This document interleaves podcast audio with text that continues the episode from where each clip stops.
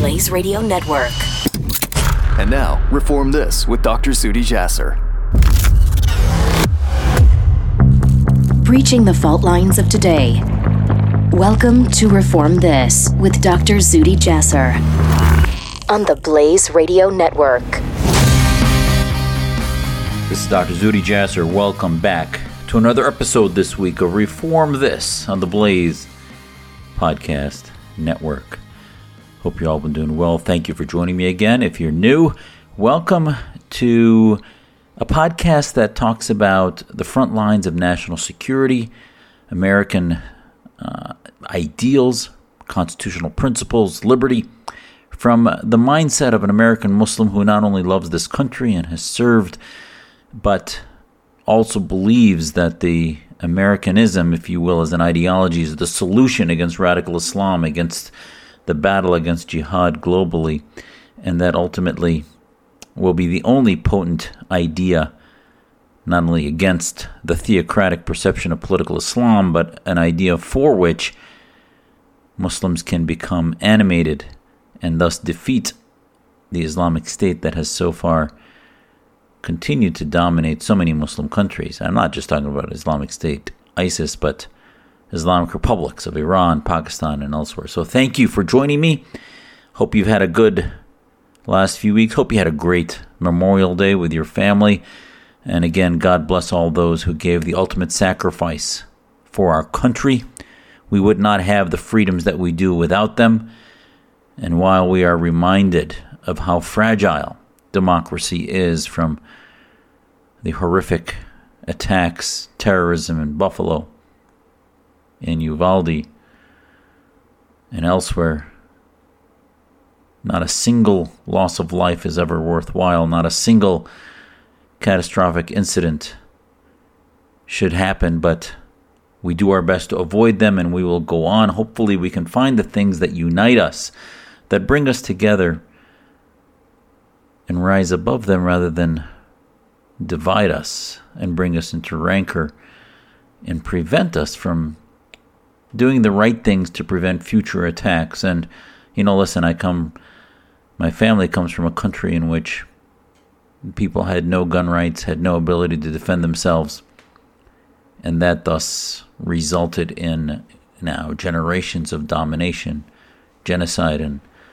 otherwise against the Syrian people. But I understand there's a conversation to be had about security, about the need to secure our schools, about the need to make sure that we can send our kids, our young children, to grade school, junior, high school, college, and not worry about mass shootings. So let's have that conversation. But let's also not forget the values that got us here, the values that protect us, that ultimately there may be other diseases causing these things that might be related to twenty-first century social media, psychiatric illness, division, hate, bigotry, viral spread of ideas, all the things that might be grossly exaggerated into this century rather than focusing on one of those items that might include the weapon used or otherwise. But this week I want to talk to you about the things that I think you can't hear elsewhere, that are unique to this program, that should be on major networks, but they're not. There's recently an outspoken family member of one of the leading Iranian families of the Islamist radicals, if you will, that has made some waves that I think is worth discussing and worth mentioning. I also want to talk about American unexceptionalism, which Michael Doran talked about. And then last, the largest Islamic organization in America had on its cover a unbelievably volatile description of what's happening in India that I think speaks to the ideology that's running the Muslim Brotherhood and Islamist legacy groups that are running the Islamic side of North America, and we'll talk about that. So, first, Who would have guessed? Who would have guessed that Faezeh Rafsanjani, the daughter of a former president of the Islamic Republic of Iran, who died in two thousand seventeen, would say the words, quote, "The only way the I R G C, the Islamic Republican Guard Corps, labeled, diag- uh, uh, diagnosed, and uh, designated by the Trump administration as a foreign terrorist organization," one of the first times, I think, if not the first time, that a military arm of a established government in the world was designated a foreign terrorist organization. That's not to say that we shouldn't have done so before, but at least finally an American president di- designated or diagnosed the I R G C as what it is, which is a horrifically evil terror organization. Rafsanjani's daughter said, "We they that the I R G C will be forced to go back to the barracks and stop its business activities is for it to remain in the sanctions list. That's the only way." So who would have thought that a family member of a previous president, we used to talk, you know, they used to talk about Rafsanjani as being a moderate, and some of us would say, "What do you mean moderate? Come on, you're dancing on the head of a pin just because he talks about civilizational jihad and less militant and openly barbaric means of oppressing the people doesn't mean that his Islamic state is the same. Doesn't mean that his Sharia state that beats women, slaughters homosexuals, and calls for death to Israel, death to the United States, that these types of um, so-called calls for sitting down at the table, negotiating, and it's not moderation, it's simply different instruments to get to the same ends. But perhaps things might be changing, or perhaps it is worth noting that when a family member who has lived through the horror of the Islamic supremacism of Tehran gets the courage, gets the wherewithal to begin to push back, and she then has paid a price for that. But there, there's something to be learned about the weakness of the regime in Tehran. There's something to be learned about whether appeasement is the right approach. Rafsanjani's daughter, by the way, Ali Rafsanjani, uh, and this was reported by Patkan Azarmer and Stephen Emerson in the Investigative Project, who always do fantastic work on counterterrorism and the threats globally from jihad. They talk about this unlikely dissident in Iran.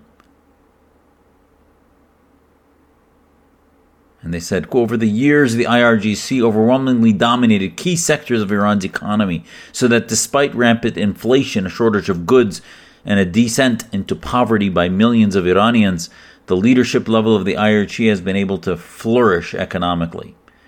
Rafsanjani's daughter, like many others in Iran, is calling for the I R G C to go back to the barracks and let go of its stranglehold on Iran and its economy." She specifically emphasized in the same event her utter disdain for the I R G C, which she repeatedly urged to be kept on the sanctions list. "I believe the removal," she said, "of the I R G C from the sanctions list would be very harmful to the interest of the Iranian people." Hello? You listening, President Biden? Even the family members of the radical Islamists don't want it removed from the sanctions list. But, you know, we haven't heard much about the nuclear deal that supposedly they were going to re-invoke within six to twelve months, and it hasn't. Perhaps the Islamists in Tehran are even too militantly radical for the Biden administration and its progressive Islamist alliance. I'll remind you that the I R G C was created after the overthrow of the Iranian secular monarchy in seventy-nine, in parallel to the Iranian army and its revolution.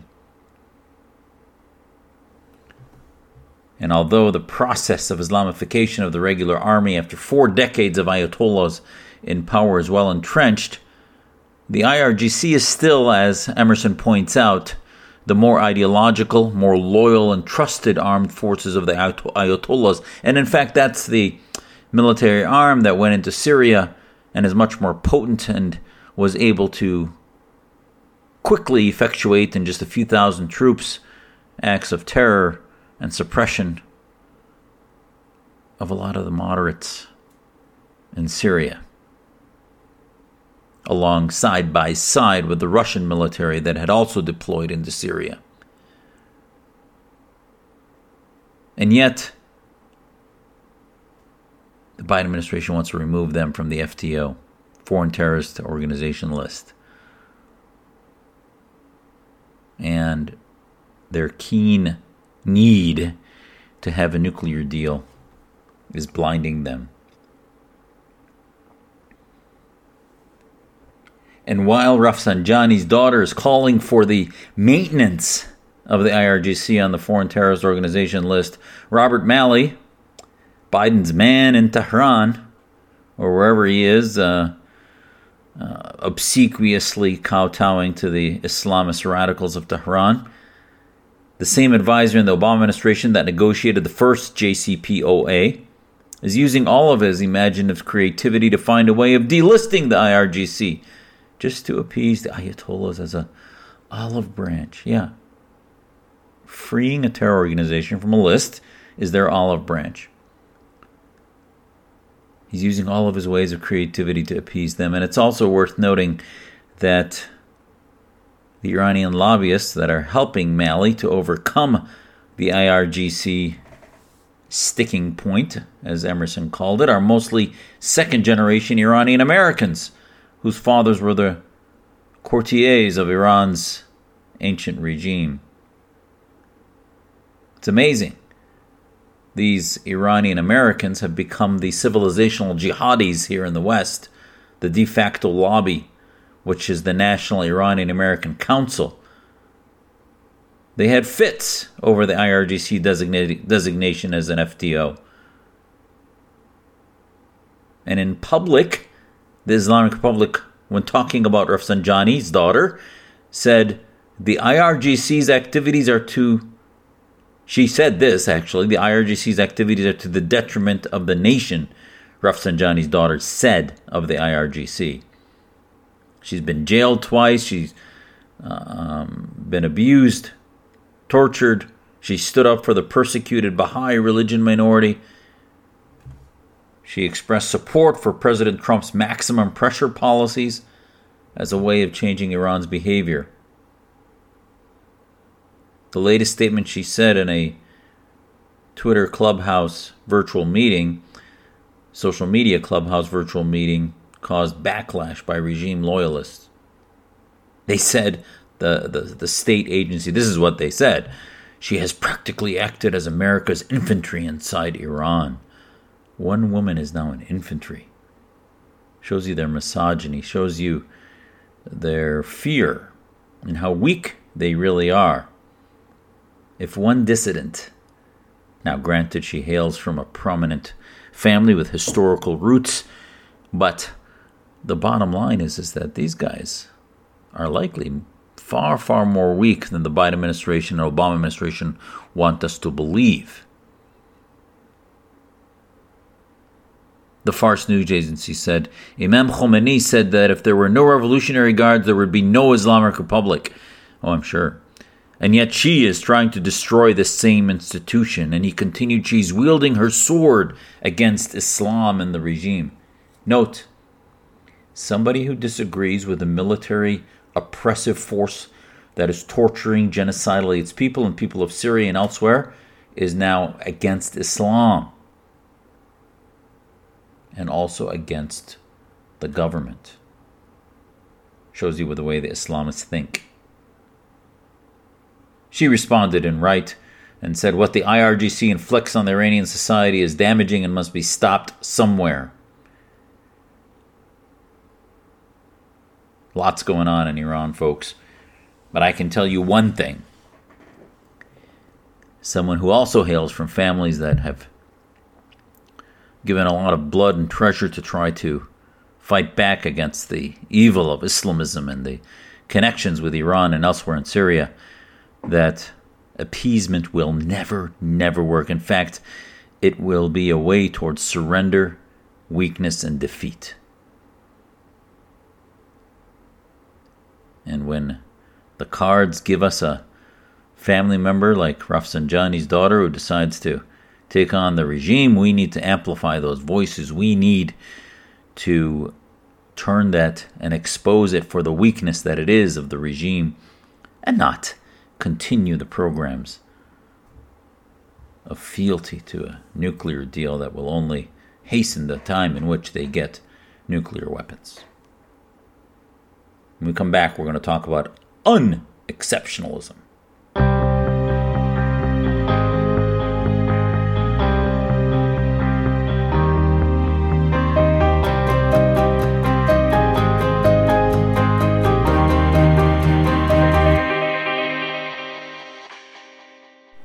A few weeks ago, Michael Doran at the Hudson Institute wrote, I think, a extraordinarily important piece,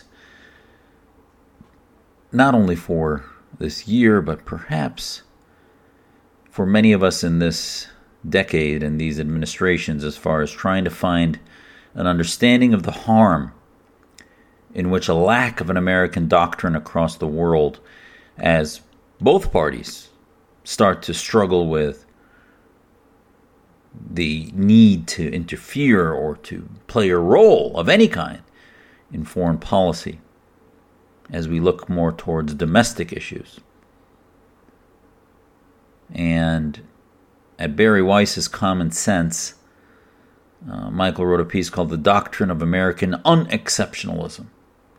And I think he found a way to articulate what many of us have been thinking about, which is, okay, if if the Biden administration, as with the Biden with the Obama administration before them,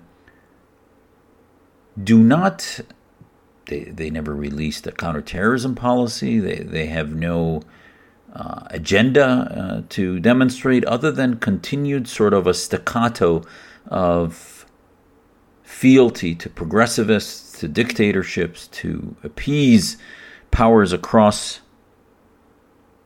the world, and that somehow that demonstrates a doctrine.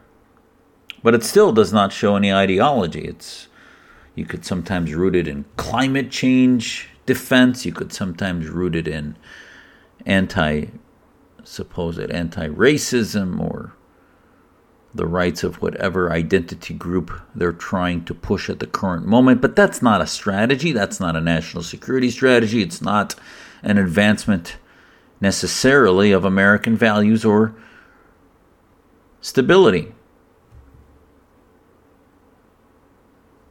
But then Doran summarized his best. He said, the Biden administration believes that soft power is smart and hard power is dumb. And as a result, many of our allies across the world are paying the price. And at the top of his piece is a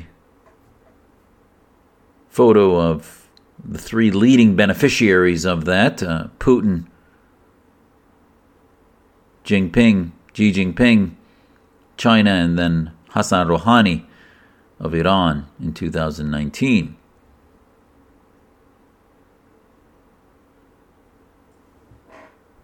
Let's look at how, how restrained Iran has been with Biden. Doran writes that over the past six months, Iran has launched multiple ballistic missile and drone attacks on American allies like the United Arab Emirates, Saudi Arabia through its Houthi proxy in Yemen. It conducted a direct attack, this time through a proxy in Iraq, on American forces in El Tanf, Syria, and it hatched a plot to kidnap the Iranian-American journalist Masih Alinejad from her home in Brooklyn. It actively pursued plans to assassinate former Secretary of State Mike Pompeo, former Iran envoy Brian Hook, and former National Security Advisor John Bolton. In the context of nuclear negotiations, the Biden team asked Tehran politely to put an end to these assassination plots, and Tehran said no. But yet, the Biden administration played down these provocations and said, oh, whatever, that's how they are. The question is why? But, as Doran points out, It's not that the White House wants to do anything to slow down or derail its effort to revive the Joint Comprehensive Plan of Action, the J C P O A, as the nuclear deal was known as, is known as. The Biden administration operates within the lines that the pres- that the President Obama drew when he first sold the Iran deal. There really are only two alternatives here. Either Iran gets a nuclear weapon, or it's resolved diplomatically through negotiation. That's what Obama said. Or then do we resolve it through force, through war? I didn't seem to have read any of the, you know, these Harvard frat boys running the foreign policy of Obama-Biden seem to not really understand nuance and prevention, deterrence. A lot of unbelievably successful foreign policy initiatives have been done through deterrence. You know, it's interesting. I was asked to speak to uh, the military community in Omaha, and this was years ago. And as much as that's where our training facilities are for nuclear programs, nuclear weapons and otherwise, their entire focus, obviously, is on deterrence. But they want to understand the enemy first. So when you're talking about deterrence from nuclear conflict, the way to deter nuclear conflict is to deter conventional conflict. And the way to deter conventional conflict is not through weakness and appeasement, but through strength. But this is the debate America should be having. Because as we start to polarize in this country, separated between one ex- and this is not along party lines. We're separated between one group that at all costs really wants nothing to do with the world in general and simply allow a Darwinian process of ascendancy of influence from Saudi Arabia to Russia to China, Iran, Venezuela, and elsewhere. Then there's the other side that includes some folks that still believe in nation building and and uh, uh, belligerence, but actually that's a minor minority. There is a growing group that still believes in American exceptionalism, that we have a role that nobody else can fill in the world, even NATO. While they join us and we protect them and other secular democracies in the West, uh, the ultimate issue is that, left to its own devices, freedom and liberty will wane without America's position of strength made clear wherever the inflection points might exist. But is this happening? What happens to Amer- American exceptionalism if we have president after president?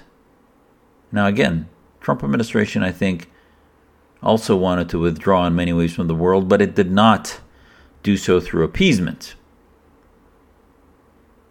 It left the fear of God in Iran. It left the fear of retaliation in the Taliban. And while Trump called for the removal of troops from Afghanistan, the way that Biden did so was one of weakness that will forever leave an indelible writing in the Farsi, Arabic, Pashto language of the Islamists that ultimately America came, we stayed, and they lost after they were worn out and tired and went with their tail between their legs. And Islamism, the Islamic State, the Islamic Republic of the Taliban, won victoriously over the weak Americans that did not have the stomach to stay. Even though they stayed twenty years, they still lost. That's the narrative. Now, it horrifies me that that's the narrative. It horrifies me that we gave so much blood and treasure to try to liberate that state. But I've talked to you before on this podcast on how problematic and error-filled was the lack of strategy that we had there, the lack of ability to transfer power in that country to its own apparatus that could transition towards some semblance of democracy and civil society, but we never did that. And then actually we left with such a sonic boom that it imploded and let the Taliban fill that vacuum quickly. And uh, not to mention the Americans and our allies that we left behind. And that narrative will also be used repeatedly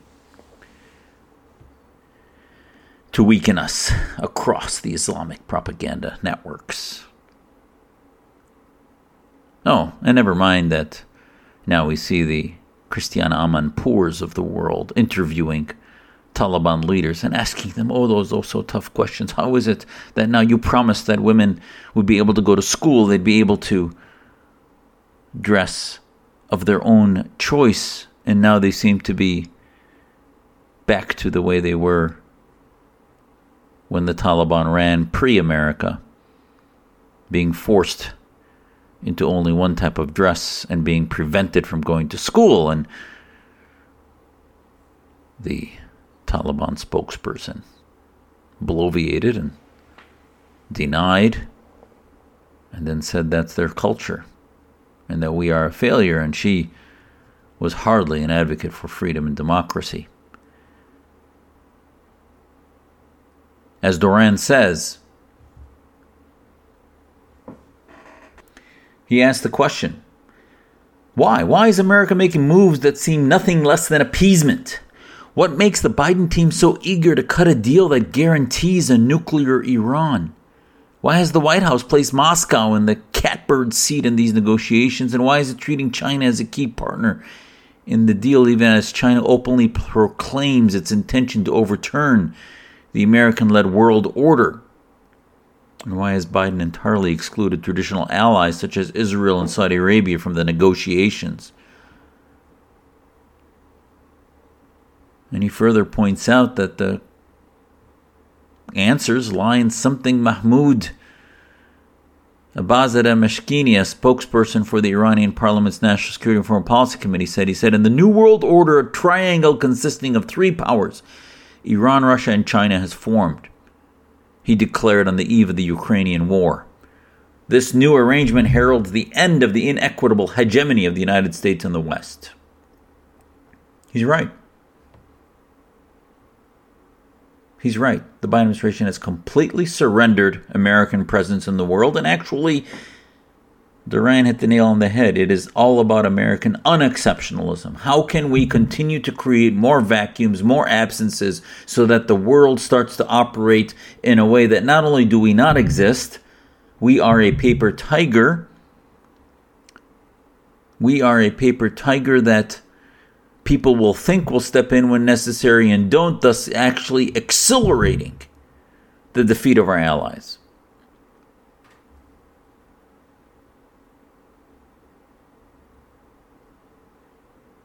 And he said, indeed, at its deepest level, the Iran nuclear deal is an instrument for rejecting American exceptionalism.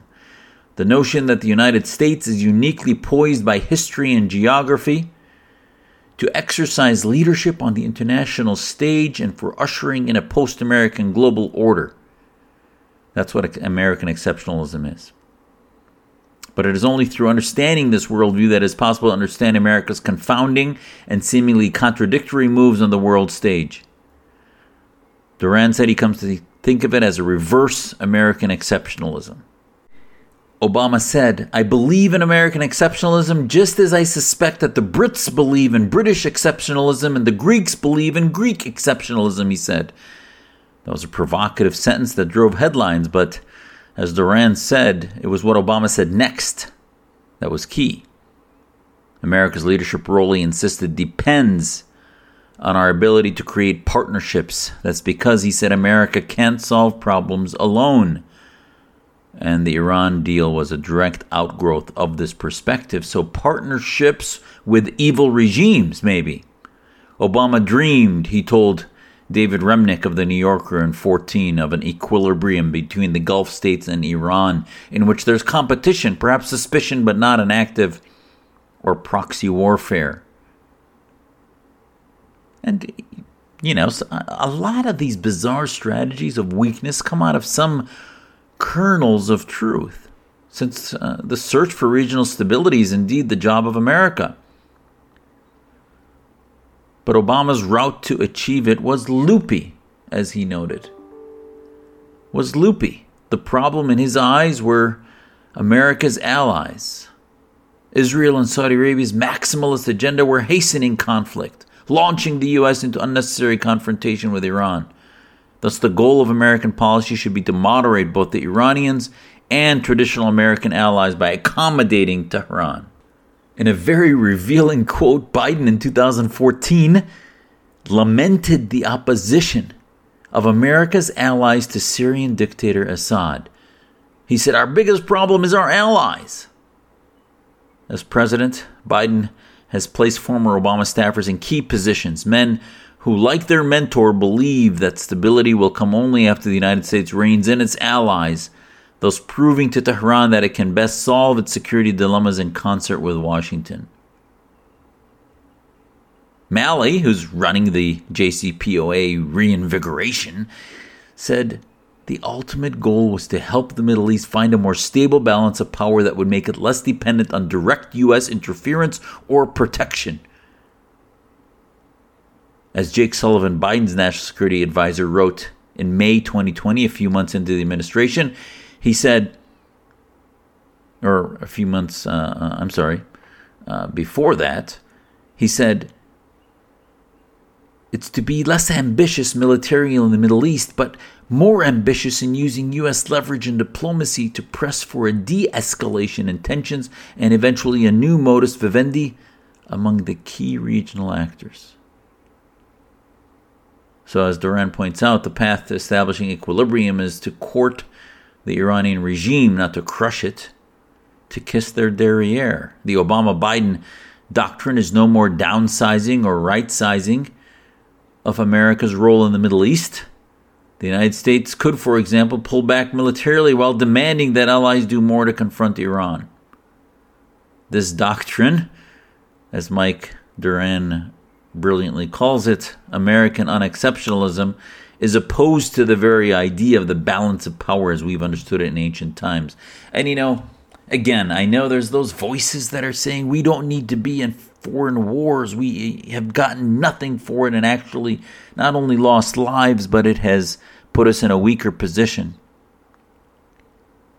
Now listen, you can make very valid arguments about the lack of a need ever to aggressively and openly invade countries. But it's one thing to say we don't invade nations, and it's another to say that we actually assist, abet, and aid, whether economically or whatever it is, regimes that we share not only no values with, but that are genocidal, whether it's China or Iran.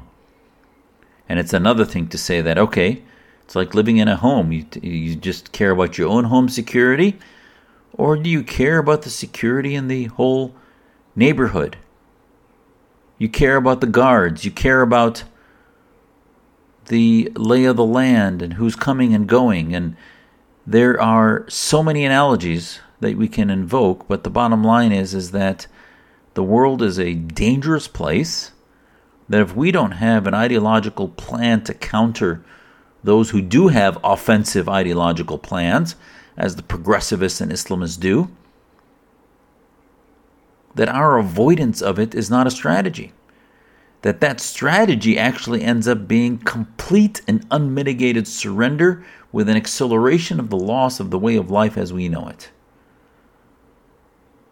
You can always criticize a decision to be forward in the advancement of American ideas, but this is not about black and white binary choices. It's about whether weakness and subservience to these powers and helping them ascend is a better idea than advancing our own offense. And I'm talking offense ideologically, offense through deterrence. And okay, you can make the argument that if you're going to deter, you have to be ready to go to war. But if you never even try to deter, then you're basically giving the world a green light to advance everywhere they want except on your own shores. And by the time they get to your shores, it's too late. Oh, even on our own shores, we're letting them come in to the tune of millions in the last year. Doran continues, Democrats believe that as a result of the end of the Cold War and the advent of a globalized and digitally networked world, humanity has transitioned to a more advanced stage in history. We've somehow migrated beyond the time-honored truth of Machiavelli, Kissinger, Metternich, et al. In such conditions, to adopt a traditional balance of power approach is not simply unnecessary, it is positively self-defeating. These end-of-history assumptions that a multipolar world is inevitable and that free trade and capitalism combine to form a powerful asset, acid that will dissolve both state interests and national particularism, have a long American pedigree. They do. And that's why my family came to the West, was a belief that free markets, rugged individualism was ultimately allowed us to be as Muslim as we wanted, as human as we wanted, without any of the shackles of a regime that prevented that. And that aspiration that then bears fruit for many of those who embrace it is not only intoxicating to others, but it will defeat, defeat those who advance socialism, progressivism, and uh, the propaganda of authoritarian regimes. President Clinton, as Doran points out, wrote a letter to congressional leaders in two thousand to justify the accession of China to the World Trade Organization. He said, as China's people become more mobile, prosperous, and aware of alternative ways of life, they will seek greater say in the decisions that affect their lives. The democratizing process will strengthen the rule of law at home, while abroad China will become a more constructive player with a stake in preserving peace and stability. It's not how it's really bearing out, is it? But there's some reality to that, a little bit in the background, isn't there? As more and more Chinese realize, through some free markets, the world their government is trying to prevent them from knowing. Clinton borrowed that theory from Woodrow Wilson,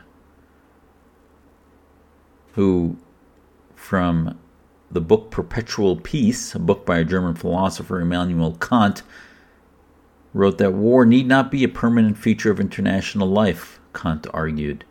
States have it within their grasp to establish a universal and self-perpetuating peace by recognizing a few key principles and creating an international federation dedicated to upholding them.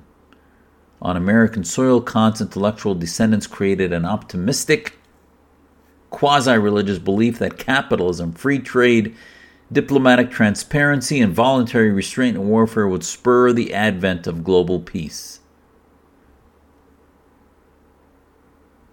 Now, Clinton and his letter about China was obviously now being proven not exactly true, but it was endorsed. An idea endorsed by both the left and the right, from the Times to the Wall Street Journal. But now more clear-eyed thinking, as Chinese leader Xi Jinping and Russian leader Putin have used profits from participation in the American-led global free trade system to build war machines dedicated to overturning that very system. The reputations of China and Russia as evolving democracies has tanked to the basement. And now, with the influence of Russia and China in the Middle East, realpolitik has begun to settle, especially in the Middle East. And Obama said it, in an era when our destiny is shared, power is no longer a zero-sum game. He said to the U N General Assembly, no one in No one nation, rather, can or should try to dominate another nation. No world order that elevates one nation or group of people over another will succeed. Note that Obama did not exhort the United Nations to create a new system. He claimed that the fundamentals of a more advanced order were already in place. The people of the world want change. They will not long tolerate those who are on the wrong side of history. And now we circle full back in Doran's piece to where he says, experienced men like Jake Sullivan and Anthony Blinken, the Secretary of State, are fully aware that traditional military tools continue to play an indispensable role in international affairs, but they are constantly striving to minimize that role. Power politics, as practiced from time immemorial, may not have entirely disappeared, but it is on the way out, replaced by non-military tools such as sanctions. And the primary role of the United States is not to discipline rogue actors with unilateral applications of power. It's to build the global system that will discipline them automatically. That's what we should be doing. And Doran points out how the hellscape of Syria proved what that theoretical approach produced in the real world.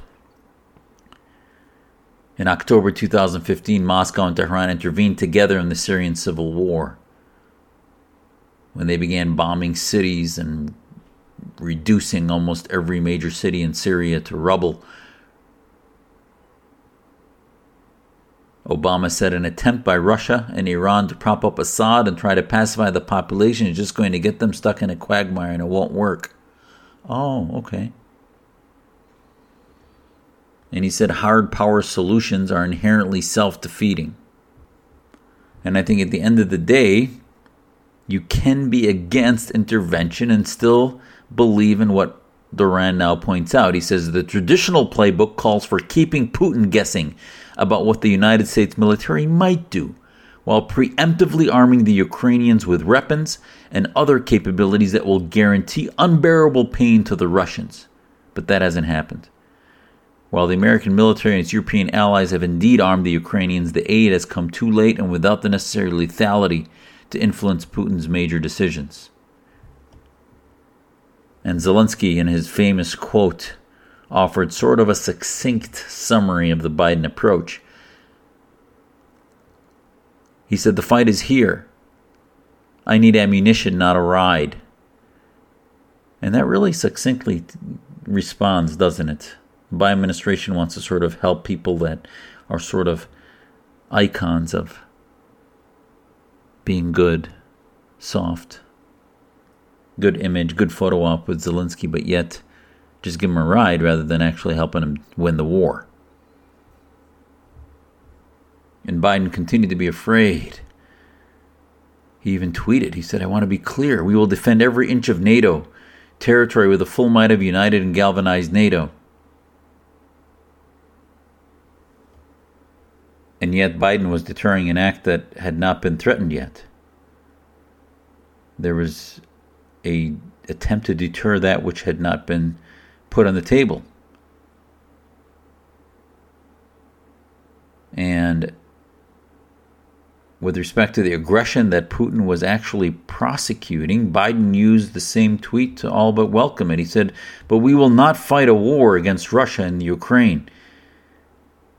Biden wrote that a direct confrontation between NATO and Russia is World War Three and something we must strive to prevent. So our president was rejecting a direct confrontation with Russia that few were advocating. And at that moment, the president's critics were urging him to deliver more lethal assistance to the Ukrainians, MiG fighters from Poland, et cetera, which would be flown by Ukrainian pilots. And no American or NATO soldiers would join the fight. So that there was doublespeak in Biden's World War Three tweet that now defines the lived reality of America's Middle Eastern allies.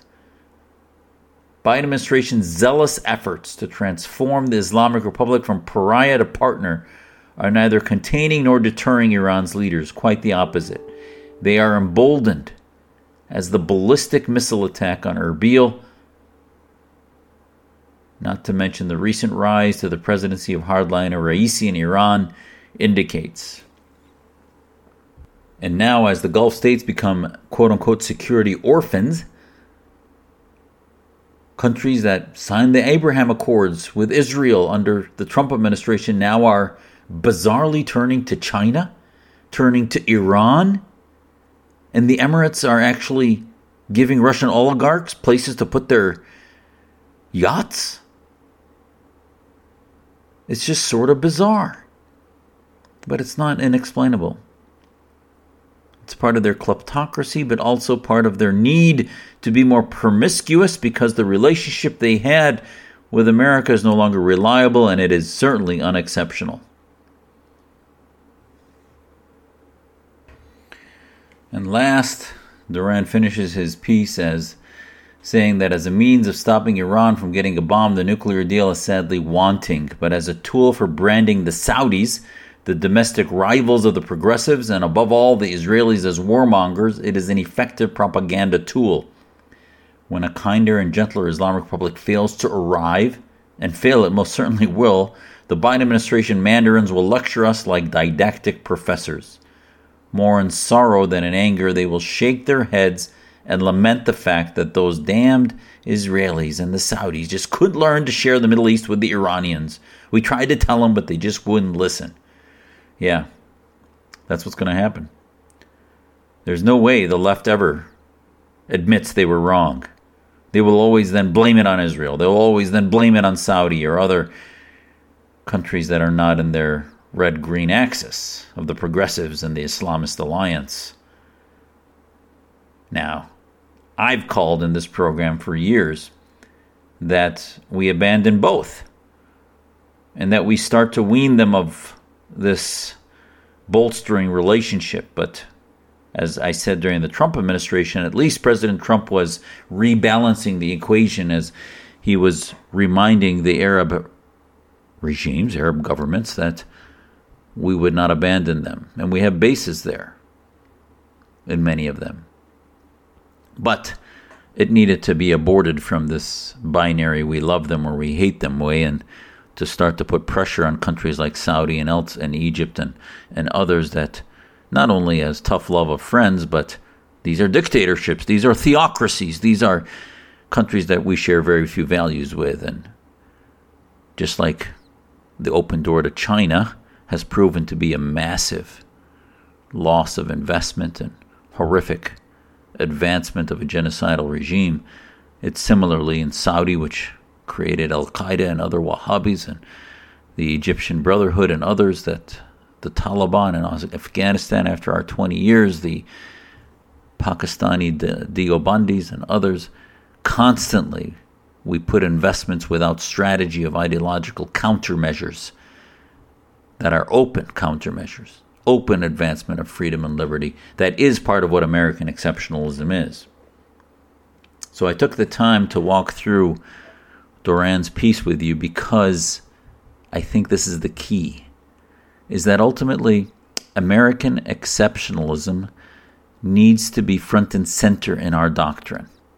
When it's not, our allies will abandon us, America will be insecure, our enemies will rise, and whether they're jihadis, socialist thugs, authoritarian dictators, or all of the above, from Putin to Xi Jinping to Khomeini, they will advance their jihad and radicalize others on our soil, and American ideas will flounder. And we're seeing that. American ideas are floundering domestically. Our foundations are being attacked by our own population, who see American history as evil rather than as transformational of its time.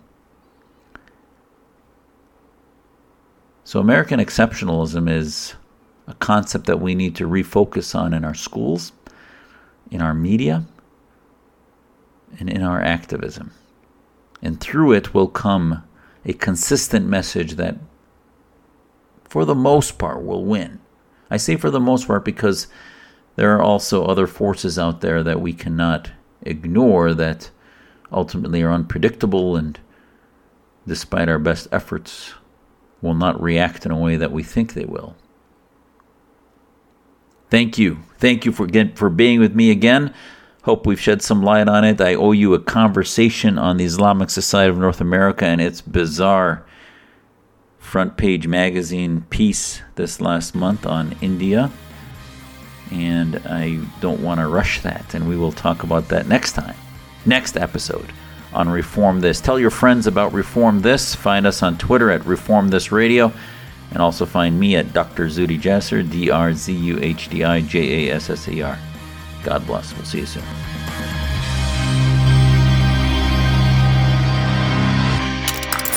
Stream and subscribe to more Blaze Media content at theblaze dot com slash podcasts.